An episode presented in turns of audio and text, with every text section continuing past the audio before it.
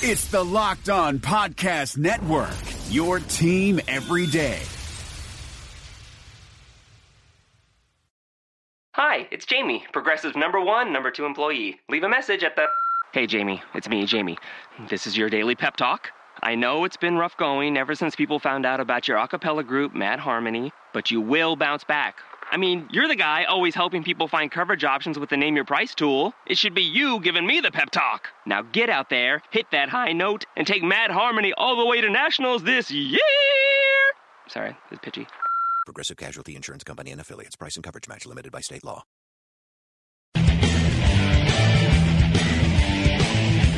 You are Locked On Jazz, your daily podcast on the Utah Jazz, part of the Locked On Podcast Network.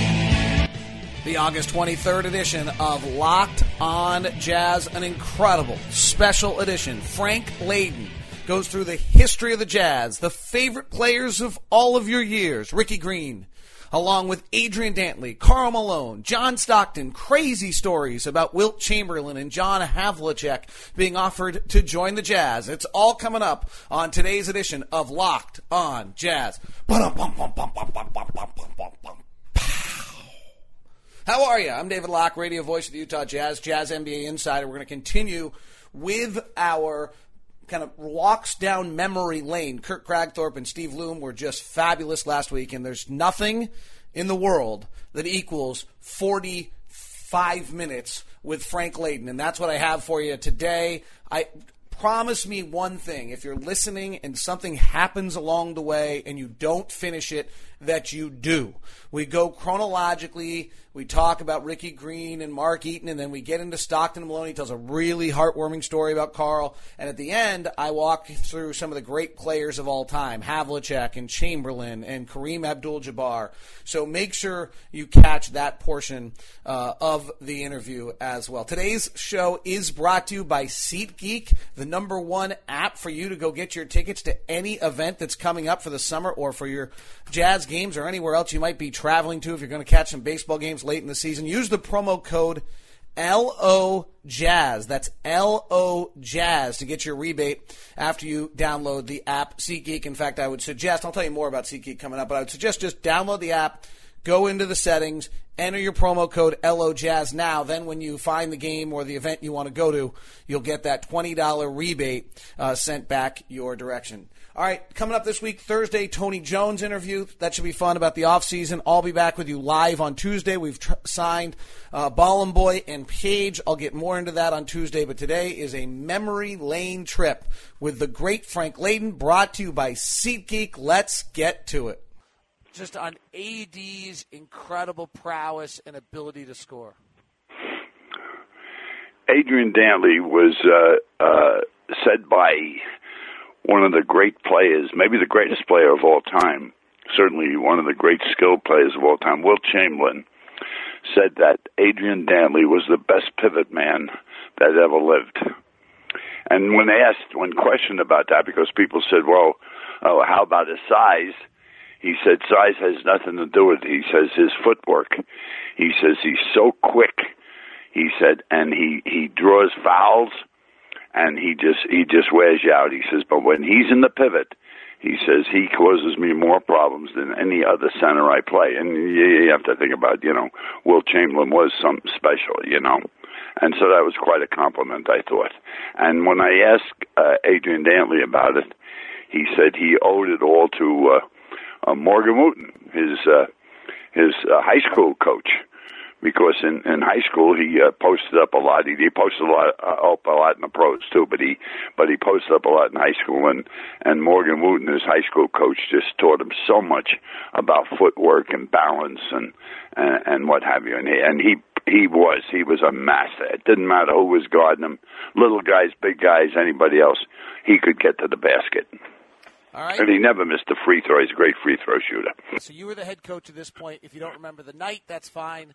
We can go general. But the sto- it's 1982. Ricky Green sets the uh, Jazz record for nine steals in a game. Uh, if you don't remember that game, that's fine. But uh, then go general. Just Ricky Green's defensively.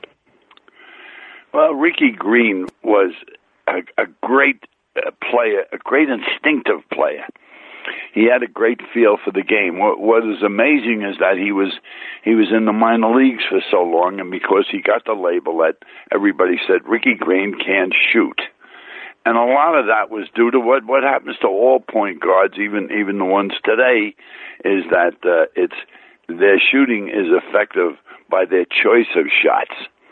And Ricky uh, came out of college. Uh, you know, he was used to scoring and being able to take the ball to the basket anytime he wanted.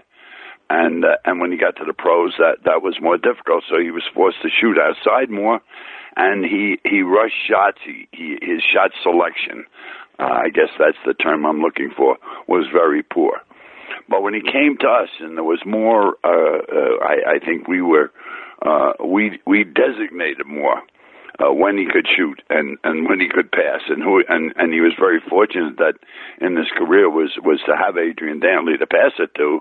Uh, uh, some of that burden was taken off his hands, but he was a good defensive player. Had great instincts to steal the basketball.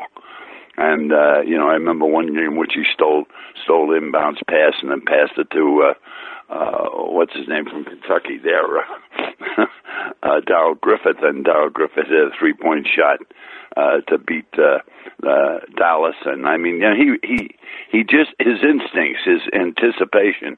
But the great story is that here he is playing up in the minor leagues at some town I don't know Pocatello or one of those places, and and we brought him down to play for the Jazz and there was a lot of questions about him. It was interesting. Rod Thorn was the one that gave me the tip. He said, "You know, I think this guy should be in the NBA." That isn't there, and you guys, you you probably could take a chance on him and what have you. He says, "Why don't you look at Ricky Green?" So I went and I looked, and boy, I said, "This guy is very good. He looks looks good to me. You know, he's he's making good decisions. He's quick on defense. He's stealing the ball. He gets the ball up. We wanted to run, and he he certainly we had a great outlet passer in Mark Eaton who got the ball to him. He got the ball up the floor, and uh, and we uh, it produced a lot of points for us. And uh, you know, he came back two years later. He's on the All Star team. I mean, I don't know if there was a more remarkable story of a player coming from the minor leagues and making it to the All Star game in such a short period of time, or making it at all. Maybe there's never been another one. I don't know. All right, you may remember this one. November 20th, 1984. There's got to be some Baxter here. Phil Johnson leaves, and you name Jerry Sloan uh, as your assistant coach, which obviously has huge ramifications for the history of the franchise. Yeah, well, you know, uh, Jerry Sloan and uh, and Phil Johnson and Dick Motta were all very close. Uh, Dick Motta uh, told me once. He said, "If you ever have a chance." he said you certainly want to uh, look into uh, hiring Jerry Sloan. He says the guy is a hard worker. He's honest. You know, he's he, he's going to do he's going to do a great job. He relates with the players and what have you.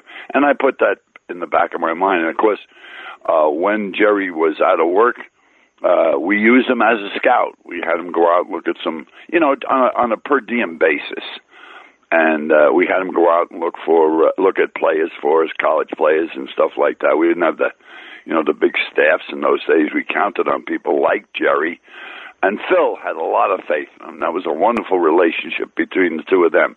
So when when Phil got the chance to get a head job, I mean, he didn't hesitate for me. He says, "You got to hire Jerry." So you know, I felt comfortable with Jerry, and I I felt that it was good. You know, his maturity. He was an ex-player you know, Scott was very young. You know, I was I hadn't been in the league a long time, so this was it was the ideal situation. And let me say this: that in the whole time, all right, whether I was coaching or I was in the front office or I was thing, that in that time, uh, I never had a crossword, all right, with Phil Johnson for that matter, or a great debate over anything we were doing or we were uh, thinking of doing. It wasn't ever a case of, hey, the head coach is going to take priority over this uh, over this now, and I'm going to, you know, override these guys. We just got along like, and Scott too, uh, like, uh, you know, hand in a glove. I mean, we never, we, I, I can't recall a single time that the, we raised our voices or we said, no, we're going to do it this way, or, you know, this is the way it's going to be done, or something. You know, we just got along so well, and I think that had a lot to do with our relationship with the players and and our uh, our eventual success. And of course, you know, I always said this when I stepped down. A lot of people said, well, "What about you stepping down? What were you thinking?" I said, "I had no doubt at all that Jerry was going to take the team to the next level, and he did do that. You know, he was fresh blood. I'm sure he was sitting on some ideas, maybe, uh, but uh, he was he was he was a great coach with that. He had the thing that players, uh, what coaches need.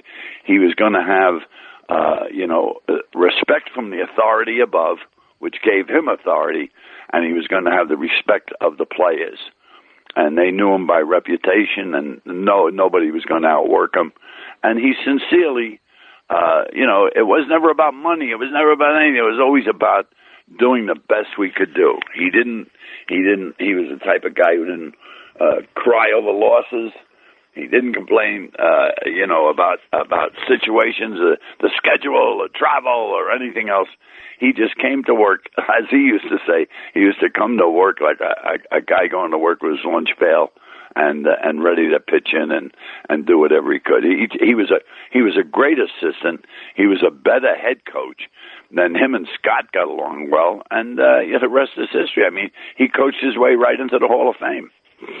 Doesn't get any better than that. Does not. All right, let's go to a specific game. I'll see if you remember it. 1983 it's the Jazz and the Nuggets, and Adrian Dantley shoots 31 free throws. He scores 47. You win the game 126 124. Does it spark any memory on that one at all?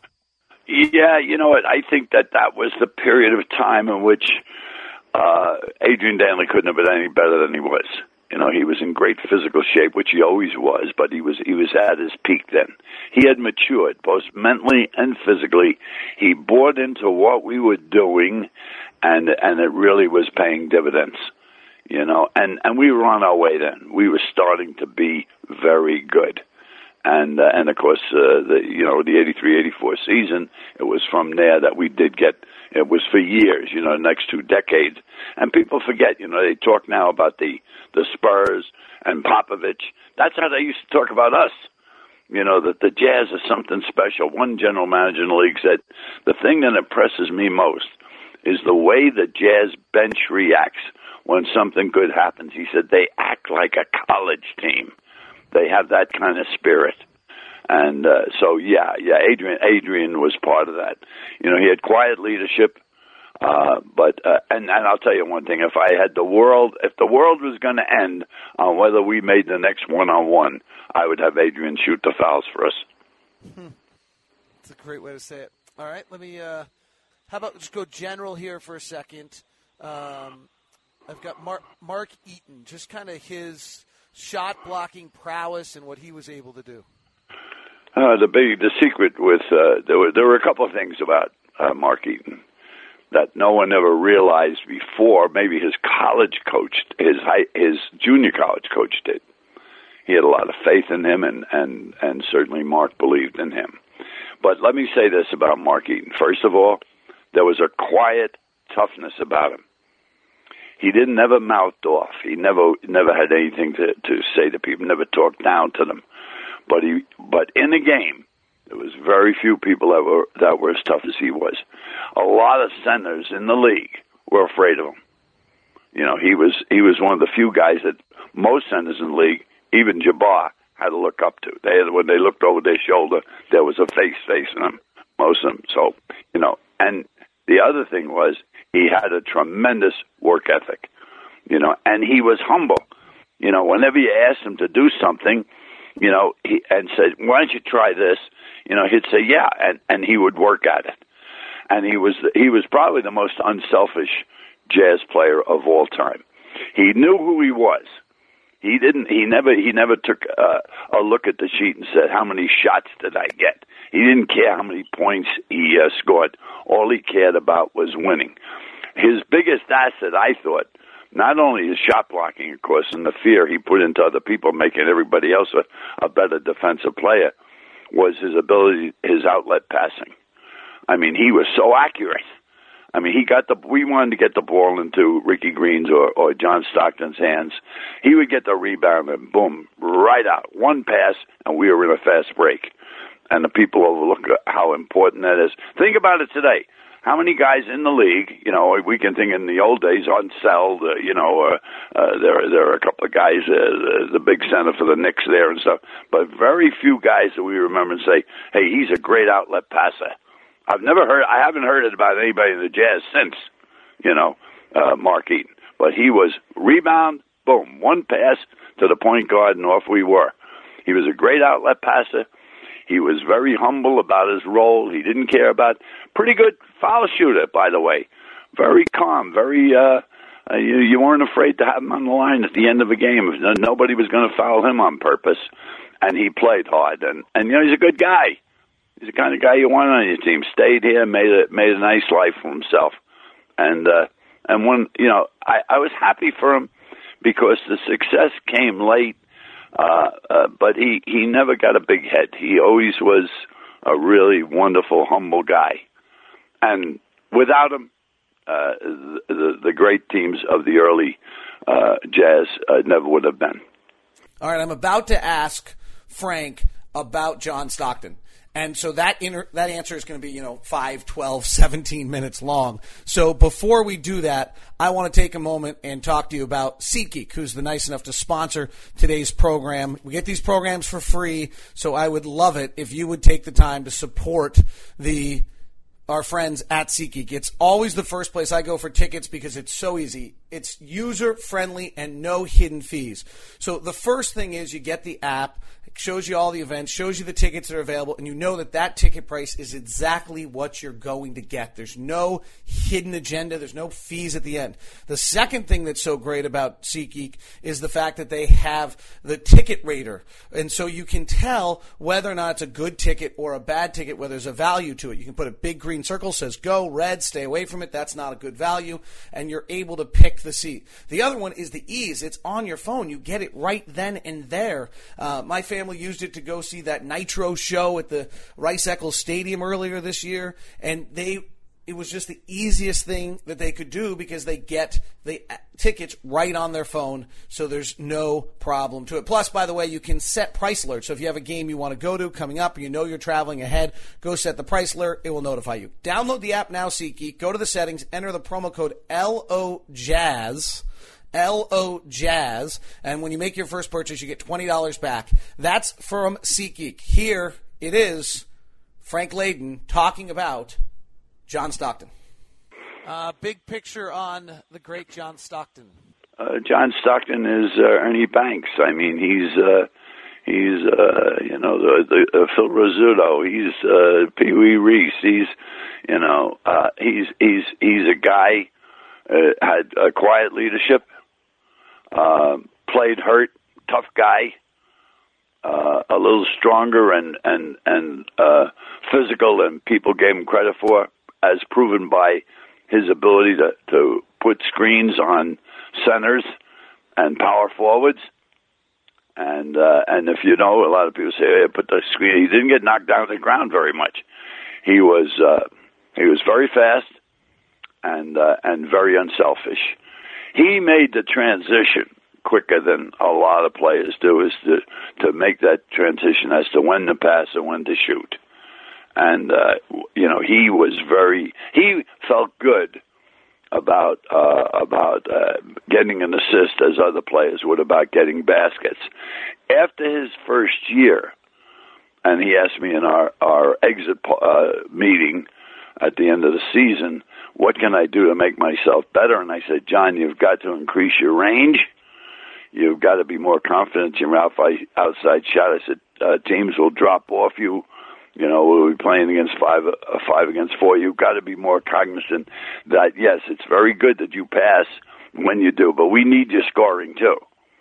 And uh, and I said that'll help you with how you you distribute the ball. You've got to be a threat.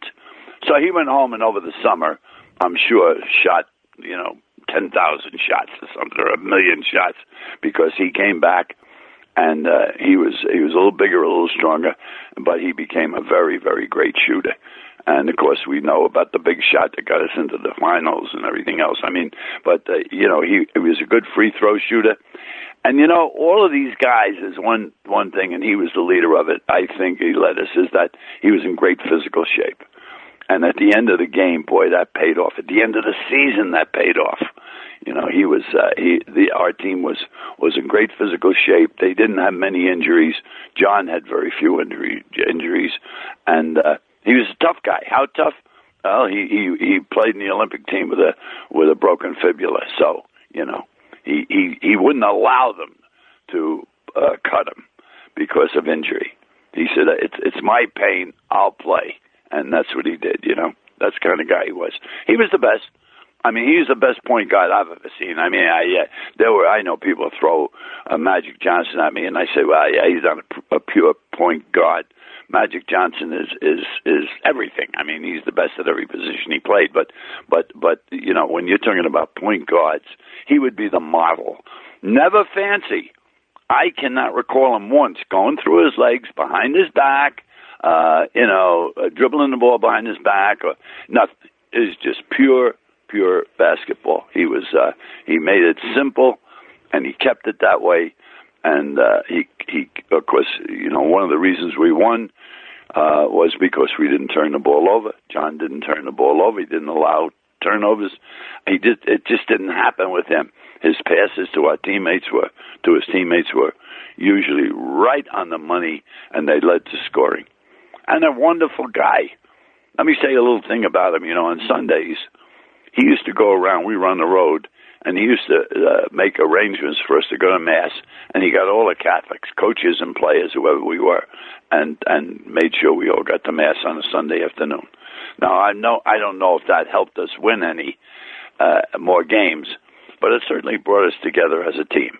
You know, he was uh, he was that kind of guy. He wasn't embarrassed to do that type of thing, and uh, so he has, he has a lot of strong character. He's John Stockton. you know, everybody knows John Stockton. You know, even little kids go, "I'm John Stockton." You know, it's the best. All right, let me go to a specific day for you. See if it brings back any recall. If it doesn't, that's fine. Um, February, uh, excuse me, uh, December 18th of 1982, Danny Schayes got 24 rebounds in a game, which at the time was the most ever by a Jazz player. Danny Schayes is a very interesting story, in that Danny Schayes was an old friend of mine. Uh, I knew his dad very well. Uh, his dad traveled. He came to spring training. He came to his spring training. He came to to our training camp and spent time with us. Gave some very good advice. He he was the type of father who was very proud of Danny, but he also knew what Danny's limitations were.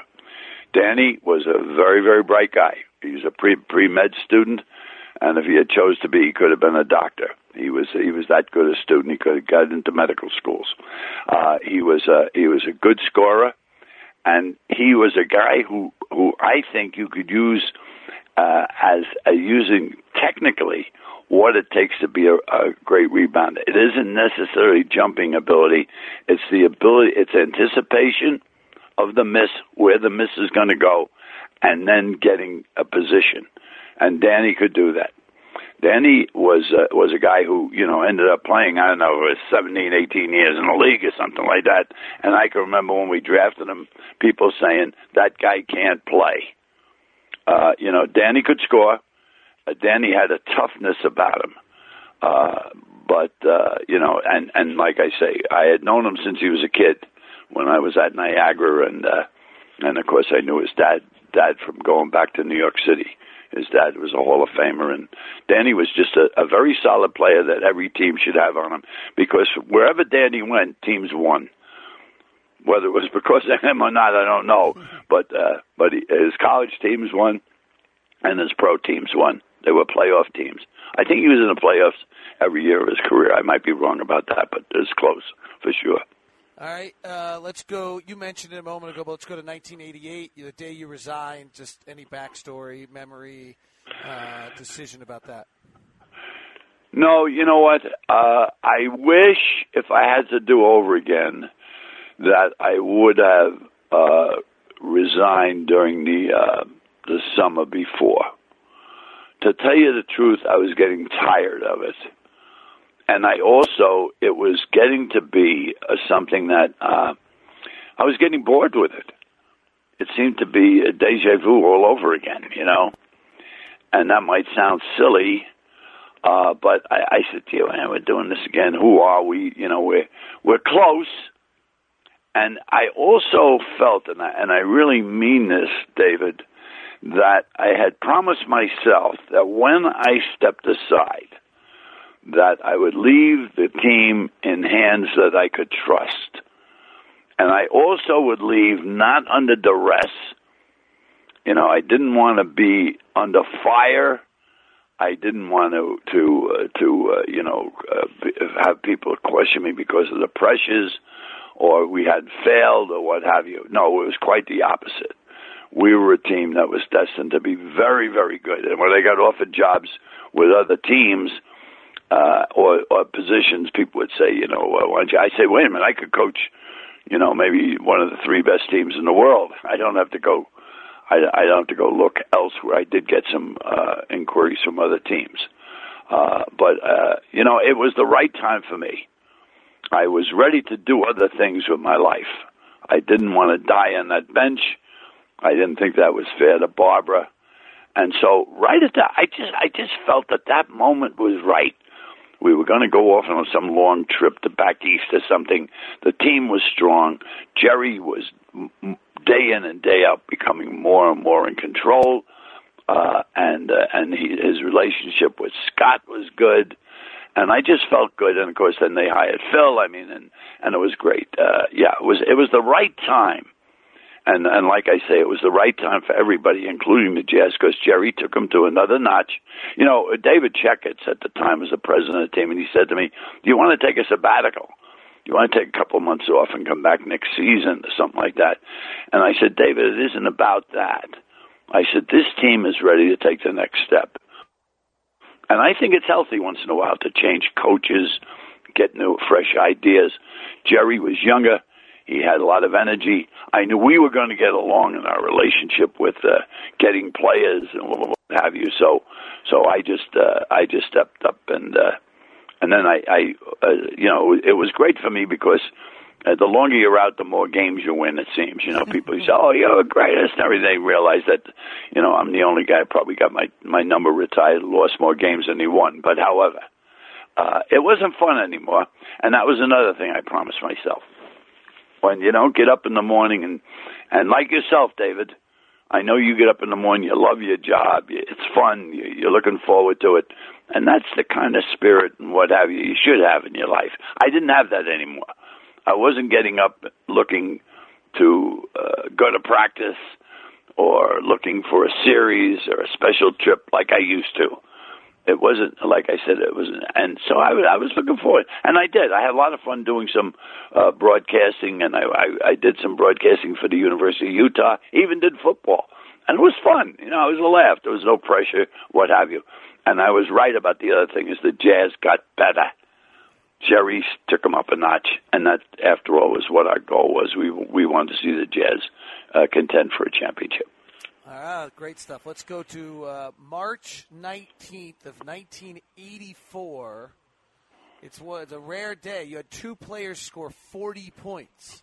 AD at 43. John Drew came off the bench for 42. Do you have any memory of that game? Yeah, yeah. You know what? Uh, it was a great one-two punch. You know, John Drew could. The thing about John Drew, and I had had John Drew when I was an assistant at Atlanta and, you know, John Drew would sit on the bench and he would watch the game. And I say, watch the game. He didn't participate in the game. He just watched the game. And when you when you called his number and said, "Let's go," he went in as if the score was nothing, nothing. And they used to call him deuces. You know, his numbers was two two, and then he, he I mean, invariably he'd make his first shot. The guy had ice water in his veins. He was a scoring machine, and uh, and so you know he was a great one-two punch uh, with with Adrian. They complemented each other, and and it was funny because for a scoring machine, uh, the the the versatility of John Drew. He was a great offensive rebounder. He had great instincts for for where the ball was going to go, uh, and someone else shot it and I missed it. So he was he was a very good and and he also uh, had he probably was one of the finest players I ever had in terms of shot selection, and he never was looking to, to be a hero. You know, but I can remember one time we were playing the Celtics and and he had some foul shots at the end of the game, and he just calmly looked at me. and He said, "Coach, get me the foul line. I'll win this game for us." You know, and sure enough, I know. He he ran off like six free throws in the last minute of the game. We beat the Celtics, but he he was he was a guy like I say had ice water in his veins, and and he had a toughness about him too. He was a New Orleans or Louisiana waterfront type kid, and he uh, and he was tough and a great compliment to to what we already talked about. Adrian Dantley, you know, one of the great uh, pivot men and inside players in the history of the game, a Hall of Famer. All right, more coming from Frank, but I do want to remind you that season tickets for the 16 17 season are on sale now. 44 games, upper bowl seats start as low as $6 a game, lower bowl start at $42 a game, and you get an eight day, seven night stay in Mexico.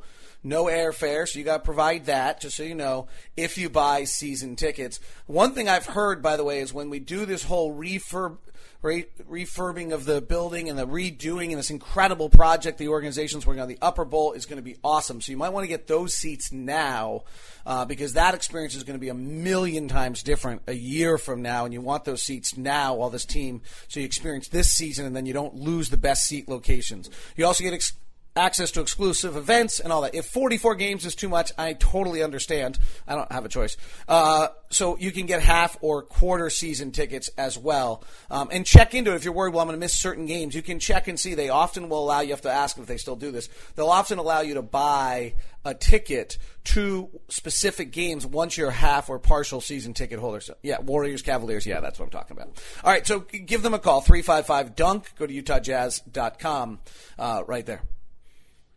By the way, you can advertise on this program as well if you want a male audience between the ages of 18 and 44. That's what we have right here.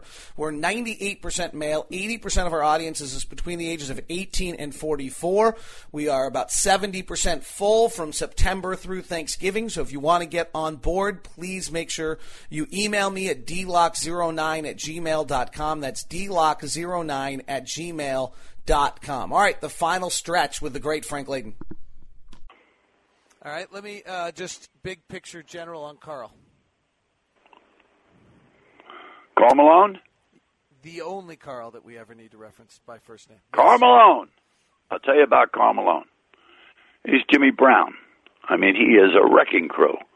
He, uh, you know, he's tough. He played. I remember down in an exhibition game we were playing down in New Mexico got his finger jammed. It was so it was one of those finger twisted back. The doctors had him in the locker room, and and he just grabbed it, snapped it back into place. And they said, "Well, we have this X-ray tomorrow. We got better get him in uh, to the hospital. He's on playing the second half." And that's when he he made the remark about, uh, you know, some people came here to see me play, and I'm not going to let them down. There was an exhibition game. He was a tough guy. He wasn't afraid of anybody. He didn't back off anybody. And yet, there was such a gentleness and kindness about him. I never knew anybody that was more generous with his with his uh, uh, money, uh, with his time than he was. You know, uh, there was so many stories about picking up a mortgage for a poor family, or, or you know, helping some people out who had sick children. Uh, and you know, I don't know if people even know this story, and I this is the first time I've told it publicly. But you know, when the year that we lost the uh, the playoffs, and and uh, was when uh, you know Russell got got pushed off uh, by Michael Jordan. Uh, you know, we lost that thing, and we went up and saw Karl's new house and what have you. And when we were leaving, when we were leaving, we, the doors opened and there was a brand new car. The next day was Father's Day, and he gave me the keys and said, "Happy Father's Day." He gave me a car, you know, and I said to him, "I can't accept this. This is a conflict of interest. Give me those keys. I'm out of here." You know. and uh, yeah, yeah, he was a very kind gentleman. Still is that way and uh yeah, he had a lot of great qualities about him, you know. He had character. And what a combination having him and John together. Now, I and I'm not saying we, you know this might sound self-serving, but Karl Malone couldn't have gone with a better organization or team than he uh, than when he got with us. And uh, my reign with him was very good. We got along well, and and he played well, and he followed instructions, and you know he he he was wide open to make himself. He wasn't gonna. I told him after his rookie year, if he work on his shooting and and uh, and his defense and stuff, he could be another great player, not another Palooka in this league who was just a big bruiser. And he went on. He was the worst foul shooter. He was he was the first guy of uh, you know Shaq a hack or hack Jordan or whatever they do. You know, people used to follow him on purpose at the end of the game because he was such a poor foul shooter. You couldn't do that and you know, after the first two years of his career, he became a very good foul shooter and a clutch foul shooter, and you didn't want him on the line and that helped his game a great deal. But yeah, and you know, I've remained uh, more than teammate, coach, but friend. I always felt that way. We were good friends, and uh, yeah, I I just uh, we lucked we we we were lucky, but he was lucky because John Stockton was the perfect time, the perfect player for him. You know, he was going to become. I think he's the second high scorer in the history of the league. If he isn't, it's close, uh, second or third. All right, and John Stockton, of course, leads in assists. So when you know you want to you want to lead in assists, you got to have somebody finish. And Karl Malone was a great finisher. You know, he gave you everything he had, and uh, and he was magnificent. And I, one time I was sitting with LaVell Edwards, and uh, I said to LaVell, "What do you think that guy would be on the football field?" He said, "Oh, I, I." He said, "To tell you the truth, Coach, I've thought of that so much." He said, "I'd look at him and I couldn't imagine what he would be like in football pads." So I said, "What position would he play?" And he looked at me. You serious? He said anything he wanted. and uh, you know, he he was that kind of athlete. Like I said, I compared him with a Jimmy Brown, who I maybe I'm dating myself, but was during uh, when I went to college. Jimmy Brown was the big college hero and uh, you know he could do it all. He was a great athlete, Jimmy Brown, you know, lacrosse player, baseball player, track star, and I think Karl Malone could have done all those things. Karl Malone had that thing that that that a lot of a lot of big people don't have. He was not only fast, but he was quick. Not only fast, but quick. Then you put good hands with that, and then you put you put uh, uh, dedication all right, and character and an examination of your soul in it, and that's where you get it. You you you get you know, may I I don't know. I think he's the greatest power forward.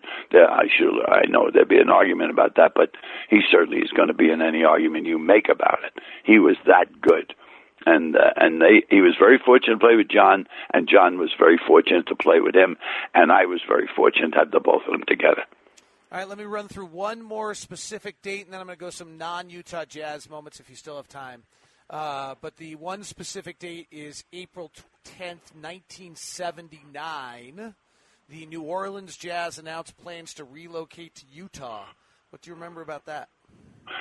Yes, I do. Uh, when I went for the interviews, I always came here with Mr. Battistone and uh, in Salt Lake City. I didn't know why, uh, but uh, you know, I I I came for three different interviews. All three were here, and uh, I I didn't understand. Well, anyway, they offered me the job. I remember I was down in the Hilton Hotel, and uh, they said to me, uh, "What are you?" Uh, at that time, was the old Sheraton. Uh, it's the Sheraton now, but it was the Hilton then.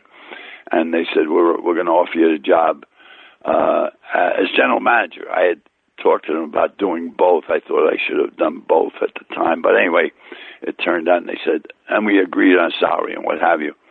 And then they said, but to be fair with you and honest with you, and this has got to be, you got to swear that you will not tell a soul. But within the next couple of weeks, we're going to announce that the Utah Jazz are going to, I think the Jazz are going to relocate here. And at that time, they said it may be a different name and what have you, but uh, yeah, we're leaving New Orleans to come here.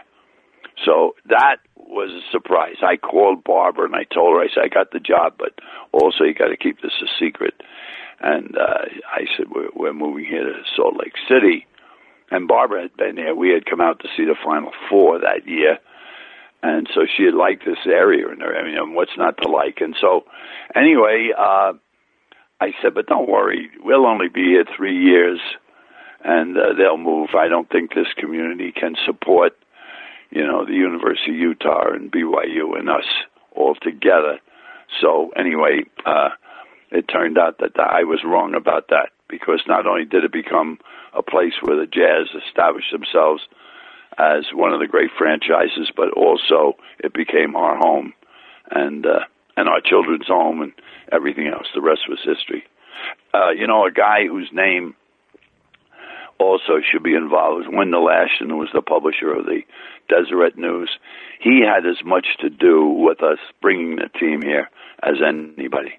He was a wonderful man, and he had a lot of vision, and he saw what uh, uh, what having a, a team like having a major league team in this city meant to the city. He told me once, he said, every day in every paper around the world, they'll be mentioning the Utah Jazz, you know. Well, at that time, we weren't sure it was going to be the Jazz. We were forced into the name. Uh, we had contests and everything, had uh, different names, but uh, we had injunctions against us by the, uh, you know, the, uh, I guess the longs of the, the, the uh, political arm of uh, Louisiana because uh, for whatever reason. We owed money or something, and so we ended up the Utah Jazz. Tricky name, but it worked. All right. Uh, actually, do you have any memories of uh, the day when Larry buys fifty percent of the Jazz? Yes, yes, I did. I met him. Uh, you know, and he he, he was he was uh, lively. He had a spirit. Uh, you know, and uh, I thought, well, this, this guy, he was a great softball player. He's a he seems like a very bright guy. He's a, he's a guy who, you know, uh, brought himself up by the bootstraps, and uh, I think we're going to be able to work well together, and we did. And uh, we had a good relationship. He was a good owner. I was very fortunate. I worked for Ted Turner with the Atlanta Hawks, who was a great owner, and then I worked for uh, for Sam Battistone. He was a wonderful man and a great owner, and still is a wonderful man, by the way. And Larry Miller. Larry Miller, I always say, uh, I could, could make it very short. People say, "What kind of owner is it?" I said, "If we asked him, we want to make this trade, we want to buy this piece of material, we want to uh, spend on doing this, we want to leave two days early, whatever whatever it was." He always would say, "Will it help us win?" And if the answer was yes, he'd say, "Go do it." You know, and we never argued about it. I don't think I ever had a harsh word with uh, with him about you know or whatever we did. We agreed on pretty much everything that we wanted to do, and uh, you know, he was he. We had fun together too. Yeah. The other thing is, and I should bring this up, David. People ask me a lot of times, what was the biggest moment of your life? I coached the All Star team, and and there were a lot of honors and stuff like that. But you know what was the greatest time? In 1984, we made the playoffs for the first time. We we did it at home. We clinched at home. Made the playoffs for the first time in the in the franchise history. We went into the locker room and I was congratulating the players and you know we were we were uh, you know kidding around and when you do those type of things and uh, and uh, somebody came in uh, David Allred the publicity man came in and said they want you back out on the floor and I went back out on the floor with the jazz players and we walked around shook hands with the people and the people just wouldn't leave. They kept on cheering and cheering and cheering, and that one moment was was my greatest moment with the Jazz. So that's eighty. I felt that's eighty four. I'm trying to find it right now. So that's yeah, 1984. That's the end of '84. So you, yeah. that's the year you beat Denver, lose to Phoenix, right? The first time. Yes. Do you remember? Yes, we lost it last second shot. Yeah, we went. We went as far as we could go. We were who we were. Was that the last home game of the year when you clinched it? Or was it? Yes. No, it was no, no. It was. It wasn't the last we clinched before before the end of the season, but uh, okay. it was the we we knew we had clinched. Yeah. So is the is the day you're talking about there? The, is the day you clinched? Yes. I'll have to try to yes. back that out. You played actually. It's interesting. I'm looking right here. Of your final home games, you played two of your final three home games in Vegas that year. Yeah. So no, it was before then, though. So it must have we been, clinched before then. Might have been April second against the Rockets, or maybe March. San Diego. San Diego was the final home game of the year. Was that? Do you think that was the night? No, I don't think so. I don't know. Say it could be. All right, I'll try yeah. to see if I. I'll, I'll, For some reason, I had San Diego on my mind. It could have been the last day. I think we clinched before, but uh, it was a big thrill. The fans would not leave. All they kept they cheering and cheering and cheering. David Allred come in. He says, "Hey, they're not going to leave. You better get out there on the floor." Oh, so so great. we took the whole team out. We went around and sort of thing, and that was a wonderful night. yeah, it was great. Uh, all right, let me just if you have another few minutes, can I ask you just about? I want just Yeah. All right, because you've got you've got some. Um, so some on nights where we don't have a jazz moment, we're doing uh, NBA gr- great moments. So uh, just Julius Erving, what comes to mind? Well, I knew Julius Erving when he was a high school kid. I recruited him to go to Niagara. Julius Erving was uh, one of the finest people I had ever met and knew. Believe it or not, he was the type of player that he would call ahead and say to me, Frank, is there anything I can do to help you sell tickets? And I'd say, well, we could have a quick, we could put a quick luncheon together or something like that. He was just, he was a real good guy, a real smart guy, by the way. And he had gotten a lot of survival instincts from playing in the ABA. Great player, great guy. Deserves the uh, term doctor, Dr. J. Uh, Kareem Abdul-Jabbar. He was special. Again, another guy you met. I was, when I was coaching in high school, Kareem Abdul-Jabbar was playing uh, in high school. And I went out of my way to go see him play. I knew his coach, Jack Donahue, very well at Power Memorial. And uh, again, intellectual, very good, very good uh, guy. So two more, and then uh, Wilt Chamberlain. Uh, What what memory would you have? Wilt Chamberlain was a friend of mine, and and believe it or not, that after he retired, I asked him to come to play for the Jazz. This is a well kept secret that I'll reveal right now. I called Wilt Chamberlain and said, "Would you come and play for us? And all you have to do is play the home games." I don't know how the league would have taken that, but there were two guys I did that to. One was was they, was uh, Wilt Chamberlain, the other one was Havlicek. I said Havlicek liked to come out here to ski, and I said all you have to do is play the home games and you can go back to California and uh, and uh, then come and play the game. He said, no. He said, you know what? I've reached that point in my life. I'm afraid I'm going to get hurt. He said, I've got through my career without being hurt. He said, uh, at this time, without really training and everything. He said, but I appreciate it. But I did. I offered him, and I thought it would have been great. I, all I cared about was was winning and and putting people in the place here. You know. So, but uh, yeah, he offered to Wilt Chamberlain to come. Wilt Chamberlain's a great athlete, great athlete. But it was so easy to him that he never, you know, you know, it was just, uh, it was, it was, uh, basketball was too easy for him. Um, and then the other was going to be Havlicek, ironically enough. Well, Havlicek was the all-around player, great consummate team player. He would come off the bench if he had to. Uh, he, I got to know him very well with his uh, his son-in-law played uh, minor league baseball. Can't think of his name now, but he played in uh, uh, Washington. Uh, I'm trying to think. Well, that isn't important. And he had another son who was in show business who uh, actually uh, played in uh, in the Broadway production of Les Mis. Well, anyway, he was here when the Les Mis production was on the road, and also uh, uh, his his son-in-law was playing in uh, playing minor league baseball, Triple A baseball. You can probably look that stuff up. But anyway, the thing is that he used to like to ski. So when he skied, he used to come here, which would in turn we'd end up having lunch, and he would come to games. You know, he'd call up and ask for tickets. And great guy, great team man, good defensive player, good offensive player, good all-around player who could have probably played. I mean, the rumor was that you know he could have been a great football player or anything he wanted to be. Again, that that common denominator: self-discipline and toughness, mental toughness. He was a tough guy. You're Loved the, him. You're the best, my friend. Thank you so much for your time. Tell Barbara Okay. I'm sorry I took so Yeah. much of your time. Tell her I No, that's okay. We're we're, ju- we're just going out to grab a bite and then go to the movies. But anyway, what David? I want to say this here. I like you very much. I like your work ethic. I think you've been a great asset to the Jazz. Uh, with that said, I'm always there for you. Whenever you need me, someone else don't show up. Someone you need a guest at the last minute. Uh, please call me. All right. You're very kind. But you, that means I'm always available. That means the world to me. Thank you. You're very kind. Give my best to Barbara as well, and I will talk to you soon. Good. Thanks, buddy. Okay, buddy. Work on. Bye. Rejecting the screen has been retweeted by Kobe, Dame Lillard, and Vince Carter. So it's fair to say you should give it a shot. I'm Noah Kozlov. And I'm Adam Stanko.